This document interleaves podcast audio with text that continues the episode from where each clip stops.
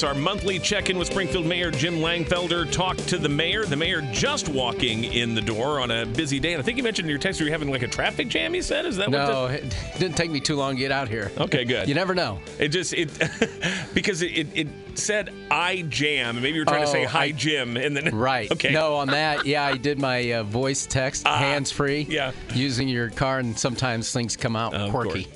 Uh, let's jump right into it. A lot to talk about today, and I want to just uh, address it and then and then get it out of the way. Obviously, uh, your your son made some unpleasant headlines in the last uh, few weeks with a, a a traffic stop that got pretty highly publicized. First thing is just you know how, how's everybody doing? Everybody okay?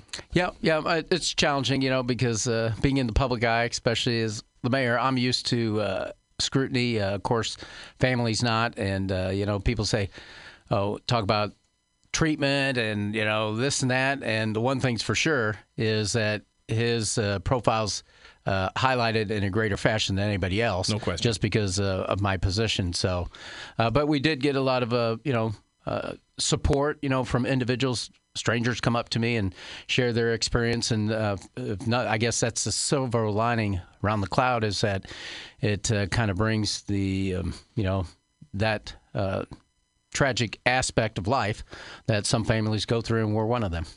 Uh, you know, uh, and I want you to just address one other part of this because you you know how people you know react and, and rumors run wild and everything. This happened early in the morning. He was uh, able to you know bond out within a few hours by like eight thirty in the morning. A lot of people are saying, "Oh, special treatment," you know, because it's the mayor's son. Uh, Well, if you what- spe- what- spend the night in jail, I guess if you consider that he he went to Taco Bell, never made it home. were, were there were there any strings pulled anywhere along the way? Any calls made? No, Any? Okay. Not out of the ordinary. And uh, you know what they should do is call the county. I mean, it's it, UIS. Um, you know, so that's who handled it. Uh, but uh, for myself, you know, I called an attorney and asked them, uh, how do we, uh, you know, get him out or bond him out or what have you, and that's what happened. Case still pending then? Right. Yep. Okay. Yep. All right. Um, let's jump into uh, other things here. Um, we reported over this past weekend uh, an ordinance that was on first reading on Tuesday about a possible study for the city of Springfield to potentially annex Grandview. Uh, So, how did this come about? I guess it was initiated actually by the, the folks in Grandview, uh, as I understand it. Uh, is this something that you think would be a, a good idea? You put the ordinance forward to, to pursue the, the study. Right. I think it's a win-win for both uh, municipalities. Uh, actually, where it came about, Pete Ox, the village president or mayor of uh, Grandview, had approached me and asked if we'd be interested. I said, "Well, we'll sure we'll take a look at it." So we did a initial meeting and discussion points. Uh, with uh, both finance people, you know, their finance person, uh, Director McCarty, myself, and the mayor there, and talked about it and really what the trade-offs would be as far as uh, for Grandview specifically, uh, there'd be a savings of water, you know, because they're an outside user, so their residents would see a- decrease in that, uh, potentially a property tax decrease uh, based on uh, what they're charged and what we charge, since we haven't raised our rates since the late 1980s. And then um, there's some other aspects for the city of Springfield, uh, just from a cohesive planning aspect. You know, people don't realize you're driving down, you know, past Lanphier High School, you're heading to, uh, you know, maybe Ritz's or Kreckles. That's in Grandview, and people don't realize it. So they do have a nice business corridor, and uh, they do operate in the positive. So from that aspect, uh, the planning and you know just the coordination of everything, it makes sense and moving in that direction, at least taking a look at it. And so, why we brought it to both city councils because by rights, I probably could have proceeded and done the analysis, but this has been a point of uh, that's been brought up from state officials on the way down to local officials. How do we reduce the number of taxing bodies in the state of Illinois? We're probably the largest state or the having most taxing bodies, and uh, this is could be a win-win for everybody, and really show that Springfield, working with Grandview, actually took a leadership role, and we wanted both city councils to have a part in that. And it's my understanding, I think Grandview had passed that joint resolution, and ours is coming up for discussion uh, next week, and then for uh, possible passage the week after. Is there any downside to it? That, that you see? Uh, I mean, with their roads or their water infrastructure or anything like that? Any any uh, uh things that we'd be taking on in the city of Springfield as potential burdens that make this maybe you know not an, a, a complete win-win? Well, that's where the analysis comes into play, and really taking a look at the what ifs and uh, taking a look at their infrastructure. Uh, again, you know, we supply the water, so I don't see that as an issue with regards to the roads. I think they're uh, they have had challenges with getting funding where we're probably more successful in that realm. Uh, but again, they have bring financial resources uh, with regards to um, you know their business corridor. Uh, by the way, one of which is a cannabis one. Uh, but uh, that's the analysis. But there's another step before this. Even if the joint resolution's done, we do the analysis. We say, oh, yeah, this looks good. What that does is it gives us the information to put on for a referendum, and both city council would have to pass a ordinance for the referendum, and then the voters of Grandview and the city of Springfield would have to pass it. That would be in November, then, if that were to happen. Correct. And, um, you know, a lot of that will be discussion points. You know, what's the actual benefit? Benefits, and that's the importance of doing the analysis. And, and you, as you said, it would have to be approved by a majority of voters in both Springfield and in Grandview. That, simple, my, simple majority. Right. That's okay. my understanding. And if, and if, both were to approve it, would that then be binding, or would the city uh, council and village board still have to come back and actually authorize it? Uh, I would have to. I think that's probably a formality. Okay. Mm-hmm. Um, if if this goes and if this actually does come to pass, should Springfield pursue similar arrangements with say a Southern View or a Jerome or a Leland Grove? Well, I think it's up to them. You know, the their own municipality. You know, everybody likes to have their own police officer and their own services, and uh, you know, so that's what was. Uh, you know, that's why I appreciate the leadership of uh, Pete Ox. You know, he came forward and he knew the challenges, and the real challenges for uh, the smaller units of government is just the burdensome requirements. You know, with regards to uh, regulations, and they don't have the capacity. They don't have an OBM department like we do, or uh, other areas. So that's where they see the burden, and you know some get paid, some don't, and so that becomes a greater burden for them uh, through time. And I think they saw that and saw that really this could be a win-win, and why not explore it? Springfield Mayor Jim Langfelder is here with us. We uh, talked just a, a, short time ago with uh, Bruce Summer of UIS. They're doing an informational meeting this evening and public input session on uh, expanding the UIS uh, innovation uh, program downtown through Innovate Springfield, and ultimately that Illinois Innovation District mm-hmm. that they've been talking about. Uh, how much are you in the loop on this? What what are they telling you now about, particularly the joint university presence, UIS and SIU? Where, where are we with that? Well, the uh, universities continue to talk. Uh, it's uh, you know they did pass the Illinois Innovation Network, which Springfield was the first hub, um, and we really appreciate uh, the governor doing that, Governor Pritzker, and moving forward in that direction. So the interest is there. They're, we're looking at a innovation district, you know, not only downtown but probably an area more like with the medical area, and with the city of Springfield, you know, we have our own fiber, uh, which we you know the schools access, the hospitals access. So that's a great asset other communities don't have. So it kind of puts us on the forefront. But you know, it comes down to their needs. You know, UIS and SIU's needs, and then moving forward in that direction. I think everybody's really assessing now, um, after the initial splash, so to speak, of what can be, and that's what uh, is happening. Innovate Springfield. They're, I believe, they're having an open house tonight for people to come and uh, provide feedback, and so that's uh, another step in the right direction. Uh, and then probably having a public process with regards to gaining additional feedback but everybody wants a university downtown. When we're compared to other cities, they say you know they have a larger footprint of universities downtown, so everybody sees that value. What's the end game? Uh, that's really up to UIS and SIU to uh, move forward with that footprint, and they are meeting with regards to that. Yeah, but it's not just up to them. I mean, the city's got to be on board with it too. And mm-hmm. when we talked to to Bruce Summer from UIS mm-hmm. about you know the initial uh, discussion had been in that area between second and fourth, where the Sangamo Club and everything is. Oh, right. He said UIS is, in his words, agnostic on on that. That's uh, a big word. it, it is, but but it also suggests that okay, maybe that isn't the only option on the table. All right. Are there other areas under consideration to to form that that district, as you as you call it?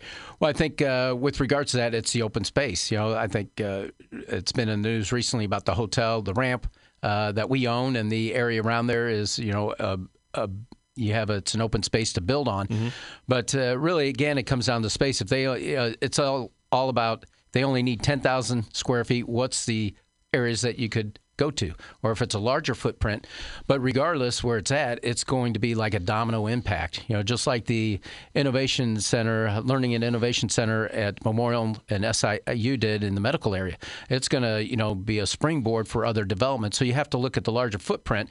That's why I keep pointing to St. Louis Cortex. And I talked to Bruce Summers about this, and he's been there. Um, and I, you know, there's consultants that came in, and I told them it should be required that everybody that's around the table they need to go see the cortex because it was a blend of old with the new.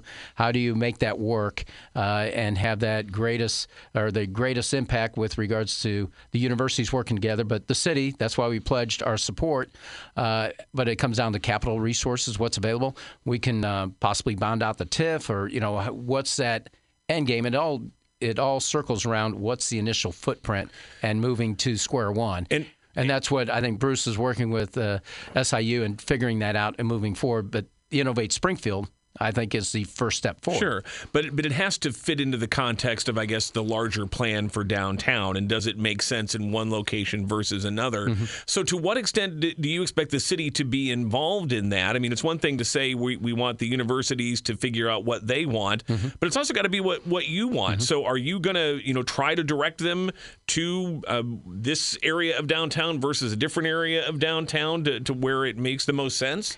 Uh, I've shared options on Fourth Street. You know, uh, you know, of course, the Y blocks there. You have uh, property around there. Fourth Street corridor is going to be the next corridor to be developed. Right. That could be the educational corridor because the YMCA is uh, moving to the Carpenter Street, so that frees that up. And a lot of developments happening. It's going to be a natural link up to Carpenter Street. So how's that all fit together with the development? There's properties around there that could be developed, and so that all goes hand in hand. And uh, you know, we have the transit center that's going to be announced I believe Friday or tomorrow. tomorrow yeah. yeah, yeah. So that's another key component that uh, we help free up space there. Now that can move forward. So it's really uh, kind of you have these two uh, large developments. Uh, you don't want them close together. I don't believe you want them kind of spread out. So I think the Fourth Street corridor makes sense because the trains eventually will be moved, and there's property along there that could uh, so, be developed. So is the Y block still in play as an option here? Uh, I don't. I think it's more of the green space aspect. I always thought that'd be a great, uh, you know, quad there. You know, because I know IMB for certain, you know, they express interest in their ramp being available, and you, you know that footprint's probably. Uh, uh, probably anywhere from 40 to 80,000 square feet just where the ramp is. If you tore that down and build on it, uh, and there's buildings around there. So I think that's all a potential but again, it goes back to what's the true need uh, with the universities, and then that will help us identify or pinpoint the financial resources needed. But that's just the first phase, and then after that, what happens. You also mentioned that downtown hotel project, which mm-hmm. was in part of that same area that the universities were at least uh, described as, as, considering at some point. Uh, and there was a report uh, this week in the Illinois Times just out that the uh, hotel developers have basically said, "Oh, we'll, we'll have our financing locked up. We'll have it all for you this week." Well. It's Thursday afternoon. Have they come back and said we've got our financing taken care of? Are we? Do we know that this project is going to go forward, or that it's not going to go forward? Well, uh, they have the opportunity to extend that too to the city council if the financing is not in place. Know, by Friday or whatever the case may but be. But I, I, thought and the article the, said they hadn't uh, exercised that option of the extension. Oh, right. That not as of yet. But there's, uh, you know, Val Yazell, Director Yazell, might have been in conversations with them. So, uh, you know, they have, I believe, till March 6th, which is tomorrow. So, uh, for myself, I'm an old banker. So, my idea for financing is money in the bank. You know, you had the closing, and we're ready to move. The project's moving forward because one thing I had expressed, we don't want the project starting and stopping. We've had that happen. That's not a good thing. We want to start and finish finish it. And the other aspect is are the other properties uh, in play secured or have there's those been moved forward? Because the key component for us is the ramp. You know, we're not going to relinquish control of our ramp until we're for certain that the project's moving forward in a, a fiduciary manner. Well, they were going to close on a property months ago, and then that fell through, mm-hmm. and now we're coming down to the wire on a deadline again. Doesn't any of this give you pause to, to say, okay, do, do these guys really have their act together? I mean, it, should we really really be going up uh, right to the deadline for, for every step along the way here?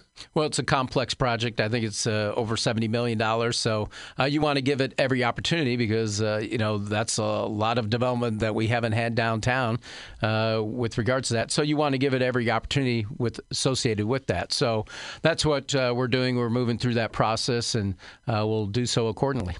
Mayor, just uh, within the last couple of weeks, there was a uh, public uh, meeting to offer information and input on the uh, downtown uh, traffic, the parking meters, uh, traffic flow, traffic lights, things like that. Right. Uh, what was the turnout like? Have you been getting a good response? I know you still got things up on the website and encouraging more uh, public response. Uh, what are what are you hearing about it? Yeah, that was a good response. My understanding, I, I made it, uh, you know, mid midpoint, but uh, Public Works said they had a good turnout, uh, a lot of feedback with regards to that. So uh, that's what they're trying to do is gather the information and then uh, assess it, of course, and then come back with some recommendations.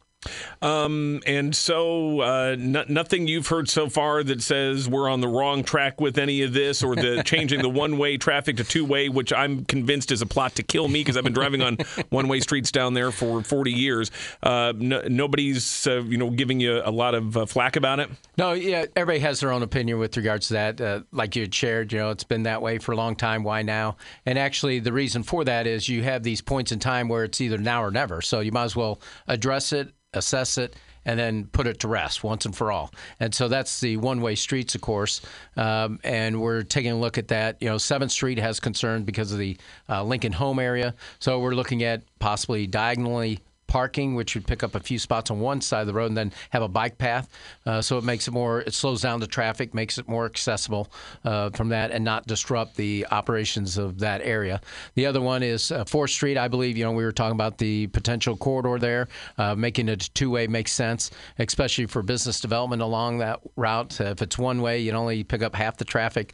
And then uh, I noticed uh, people, you know, write letters to the editor. Well, I might come out Fifth Street or come down Sixth Street, those roads aren't impacted. Those will remain one way. But the other ones that run uh, um, east and west, some of those would be uh, changed, but others will have to wait because of the rail. Uh, because it's just the cost yeah. prohibitiveness of it. We'd have to do uh, uh, changes of the rail guard so it, uh, it it changes that up. Why it's important now is because we have to change out all our lighting infrastructure. So uh, now's the time to do it. It's a multi-million dollar project, regardless. And doing the two ways would probably add a couple hundred thousand dollars to it. I think maximum around four hundred thousand. So now's the time to take a look at a serious look and then decide once and for all if we're going to move in this direction. Uh, last time you were here, you mentioned uh, a survey that was being done, especially of surface uh, parking uh, lots in the downtown area, and just sort of evaluating that that. I bring it up because there's an article today, again in the Illinois Times, uh, talking about the Kidzeum uh, struggling okay. to make ends right. meet. Uh, they are coming back to the city council and saying we might need a little bit more help. And one of the, the problems they're citing is a perception, at least, of uh, a lack of available parking that they say is inhibiting uh, you know people coming to uh, to the institution there. So I guess two questions. Number one is is it a good idea for the city to um, for whether it's one time or repeating sort of investment uh, to help out the Kidzeum, try to give it a little financial boost. And uh, are there any information coming back from this survey of parking yet that would provide answers to a, a business or an entity like the Kidzeum? Yeah, uh, with regards to the parking, that's uh, one of the reasons we're doing it. Is uh, you know I attended the Mayor's Institute a couple years ago, and that's one of the things they have noticed. They're outsiders looking in. We have ample parking. You know, we just don't utilize it to its complete, uh, uh, you know, access points with regards to you might have, uh, you know, I'll pick on Illinois Municipal League. I'm on the board there. So during the day they use it, nighttime they don't. Can we use it at night? And there's some that we used to be able to use it at night, I right know. there across oh, from the. Right. I should have brought that up. It's very. Listen, but it's a good point. You've got an entire the, theater community that still just gnashes their well, teeth over that. That's what we're looking at, uh, and maybe it's. I think one of the contentions was, uh, you know, the uh, they get littered or what have you. Well, maybe we work it out where we go and clean it up and then charge whoever's using it or whatever. I mean, that's what you try to do is uh, assess it. Can we use it? And if not, why not? And try to remove those barriers so we can make it accessible. Other ones are like church lots downtown. Yeah. Uh, can we use those during the day? And then that gives us a footprint of available parking to uh, get rid of the perception there's no parking. But the other one is with the meters, and we want to go to the smart meters. I know they want to go kiosk. Kiosks seem to be more expensive. And here's the thing with the kiosks: the rub for me is, you know, I'm more of a convenience person. I think a lot of Springfield, when you come downtown, you want to park there and go in wherever you're going. Kiosks, I don't think a lot of people would like that when you plug your meter or you don't plug your meter. You got to go down, get your ticket, and then go back to your car. Yeah, I, I mean, would, I would finally find a spot right in front of the place I want to go Then I got to walk half a block to the kiosk and come right. back. Oh, yeah, right. So I think the meters are the way to go. Plus, uh, with today's technology, you can um, really see where the available spots are. You know, so uh, but that's public works. You know, uh, yeah. we're putting in into their realm. They're the experts taking a look at it. But on the second aspect, so we do have to find the availability and maximize our parking that we have right now and communicate that out as best as possible using technology and other means. The other one is the 50,000. That doesn't bother me as far as, you know, because I'm a supporter of Kidzeum. Uh, really, they have to change their model, and you can talk to Scott Dahl. You know, they have uh, upwards of 80,000 students coming there, but they're over the age of what Kidzeum attracts. Mm-hmm. And so that's a missing population or a missing market that you could tap into from those school age students. And I think that's really what they have to take a look at. And I spoke to him, I said, what I think, you know, we did tour, uh, I think it's the Kidzeum in Normal. You know, uh, I went out there with Leah and uh, Val Yazell and went there and took a look at it. And they have a nice big Kidzeum, or that, well, children's museum, yeah. but it appeals to any age level. And you need more space. Well, they own the building next to it. I said, why don't we make a proposal to uh, you know, put that to use and come back with a request and, you know, just uh, try to raise the funds and uh, do it uh, once and for all. But I think they have a new board moving in the right direction, trying to assess things and see how they want to change things to uh, really uh, increase the activity there to help the bottom line. Uh, let's delve a little bit more into the issue of homelessness. Mm-hmm. We talked about this uh, a lot for months now. Every time we're together on this, uh, I, I, keep going back to the Illinois Times. I had a lot of interesting articles in there today, including a, a pretty uh, extended cover story on the homelessness issue, on things at the Winter Warming Center, and the the fact that uh, after the proposed Center for uh, um, uh, Health and Housing um, fell through back last summer. Uh, it's been kind of in a state of limbo ever since. So, uh, give us where things are from your perspective. Are there still conversations going on? Are there any plans in the works? Are we going to see some movement on this? Well, I did actually uh, talk to. Um oh, Michael Swanson from Salvation Army. He's actually, I think he's based in Peoria, and uh, asked him, you know, how things were going because they, you know, have uh, hired a new manager, I believe, at the Winter Warming Center, and he said, you know, things are quiet, move, running smoothly as far as he knows, and you know, the reimbursement and things of that nature. So, you know, I talked about next steps associated with that. Uh, uh, and seeing if they'd be interested, hopefully, in uh, continuing operating the Winter Warming Center throughout the summer as well because uh, I think that just helps keep the momentum going. What you know, I told him I said this isn't great momentum, but at least we're you know giving people an option of a place to stay. And so until we figure it out, uh, the next step. So with regards to the location that we're at now, or what was proposed, I should say, we're being sued over that, and so that's you know caught up in that uh, web. Uh, so I don't think that's going to progress as you know last I've heard. Uh, but I've asked uh, uh, going back to Michael Swanson, I said uh, I encouraged him to you know get in touch with Helping Hands and other individuals that serve that uh, particular population and uh, you know come back to the table and discuss what the next steps are because you know I'm a firm believer in um, you know build a suit um, I think the other building was too big. Uh, you know, it's my understanding after it passed, and uh, there's information that came out after the fact in the newspaper saying that uh, the uh, county's program with regards to court services could occupy space there and as a like a sublease arrangement.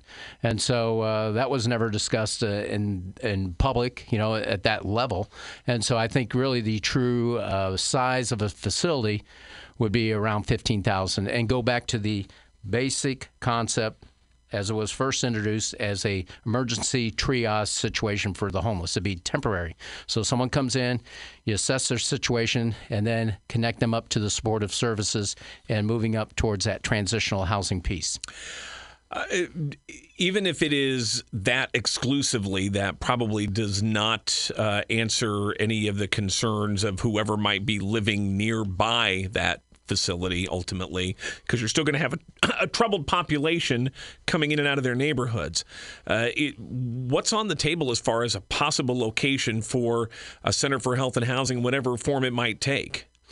Uh, as far as other locations, yeah. Mean? Well, there's uh, some locations that were downtown. There's uh, some properties along the 10th uh, Street corridor on the you know the 9th Street side of the tracks that uh, would be available, and so there's opportunity there. Uh, it's a matter of exploring those and really everybody making that commitment. And so the other piece of it, you know, you know what's interesting. This is how things um, you know come together sometimes.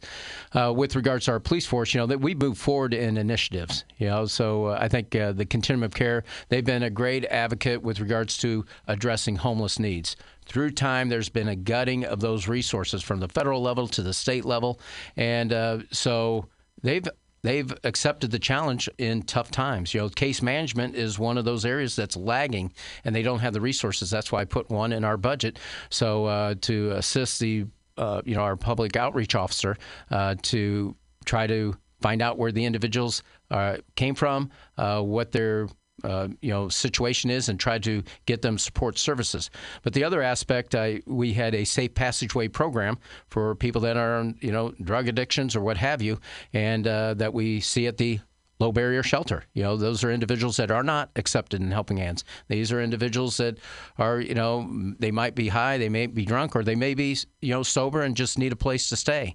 And so that's who we're dealing with at the Winter Warming Center. And uh, uh, we met a few weeks back, about three weeks ago with uh, Gateway about the safe passageway. So I talked to them about that program. They actually helped individuals that were homeless move along that pathway. And so we had that conversation. I said, "What's the what's the gap in the city of Springfield?" And they said, "Crisis intervention." So they don't have someone that uh, would be able to prepare or provide mental health services or the drug rehab services that's below what they currently do. So it's that entry level piece associated with that. So uh, we've asked them, you know, we, we've uh, uh, looked at is there an opportunity to uh, fill that gap uh, with regards to those services, and uh, you know we continue those discussions to see how we can do that. I'm jumping back and forth a little bit sure. here, but there's obviously a lot of components to this. Uh, back to the Salvation Army, you said you talked to them about possibly keeping the Winter Warming Center or some facility that has the the same uh, same standards for admission to it open year round. Did did they respond? Did they give you a thumbs up, thumbs down? We're still thinking about it. Yeah, just uh, thinking about it. I mean, it's been taxing. I mean, uh, as far as uh, you know uh, it's a challenge that they really uh, weren't familiar with uh, going into it, and been uh, you know with the short notification, it was a tough uh, situation to step into. That's why we're thankful for what they've done and what you know with uh, taking care of 60 of our homeless individuals.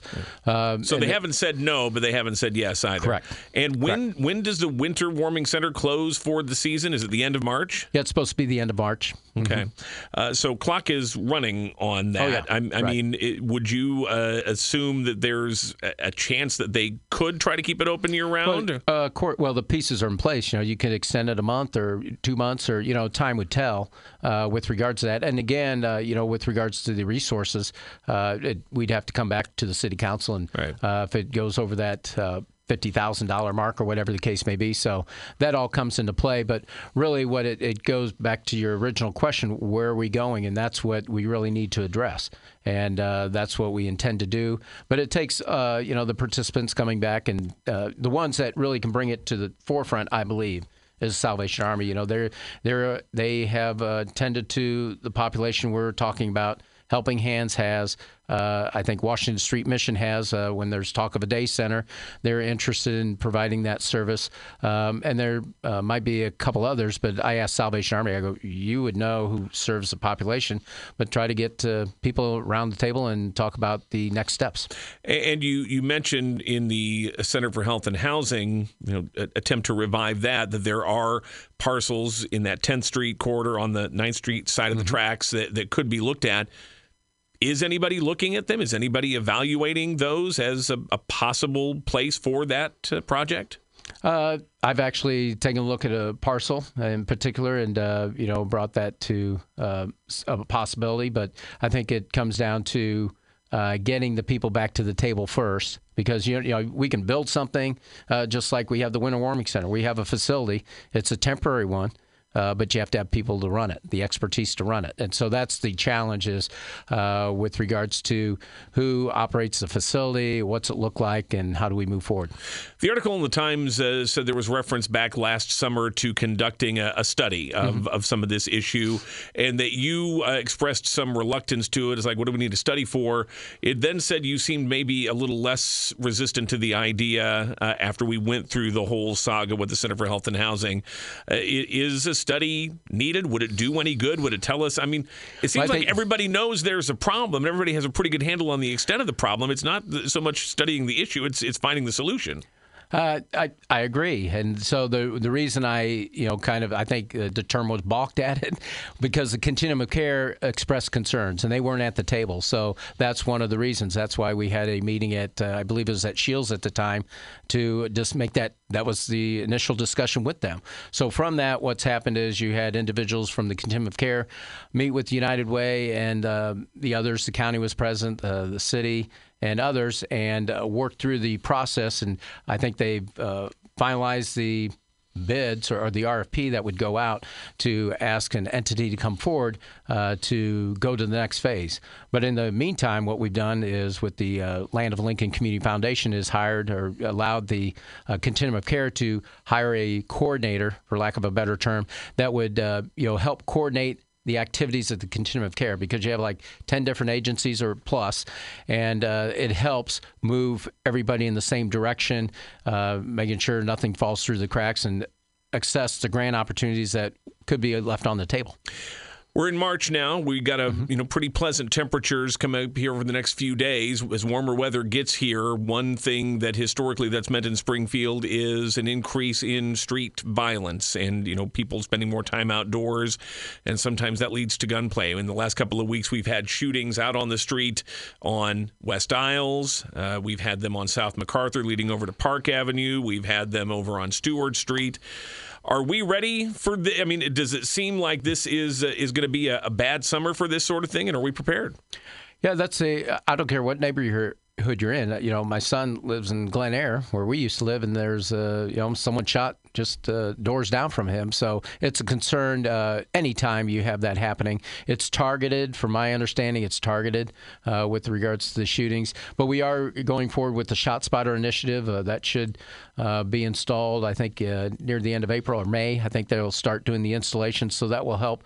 it's a four mile radius throughout. you know the hot, the hotter areas, or the I guess the um, higher levels of uh, gunshots. And so that's how that was mapped out. So we really appreciate Memorial Health Services and HSHS St. John's because they're participating by helping us fund that. Uh, so uh, that's one aspect. But the police continue to do what they can with, uh, you know, uh, you know, engagement, community engagement, and things of that nature. But as you're right, as things heat up, that's when you have more presence outside. We did have a, a street party, I think, popped up the other day that uh, Alderwoman Turner uh, brought to our attention. So that's something we'll be cognizant of, stepping up um, our police activities on those particular areas. Final few minutes with Springfield Mayor Jim Langfelder here on News Talk 94.7 and 970 WMAY. Mayor, is coronavirus affecting you or your job or city operations in any way? Well, it's uh, making everybody more aware of uh, hand washing. That's the biggest way to assure your safety. Uh, it's you know I talked to HR director uh, with regards to getting the word out, and he's done that. Been in touch with public health on the uh, local level as well as state level um, actually, we're participating in a conference call with the governor's office, I think, uh, tomorrow associated with that. But I think everybody needs to be cognizant it's a form of the flu, you know, but it is, uh, you know, with regards to the casualties, it's tragic. And so, uh, but uh, my HR director, he reminded me, he said, you know, Mayor, we have had 14,000 deaths, I think it is, across the country with related to the flu. Right. And then Corona pales in comparison, but it just how it's catching, you know, and, and we have delegations to come in. So when they come in, I say, well, where have they been? And so it, we are more cognizant of people's travels and uh, the need for making sure everybody attends to good hand washing and you know keeping everybody safe as much as possible. You've also got city employees in the fire department who can be first responders mm-hmm. in medical emergencies, and so mm-hmm. if you mm-hmm. have somebody who's suddenly short of breath at home uh, and maybe they're showing symptoms of respiratory distress, you got to think about that. I mean, is there any special training or instructions or anything that's happening related to that? Well, that's what I've talked to Chief Riney about earlier in the week, and I think that's part of the discussion we'll have with the uh, state of Illinois associated with that. But uh, they take precautionary measures anytime they are tending to individuals as paramedic. You know, you put your gloves on and things of that nature. Uh, but uh, added features, you know, with masks and that, I'd have to rely on his expertise. With that, Mayor, we're out of time. We always appreciate your time. Thanks so much for spending the hour with us, and we'll be well, in touch you. soon, I'm very sure.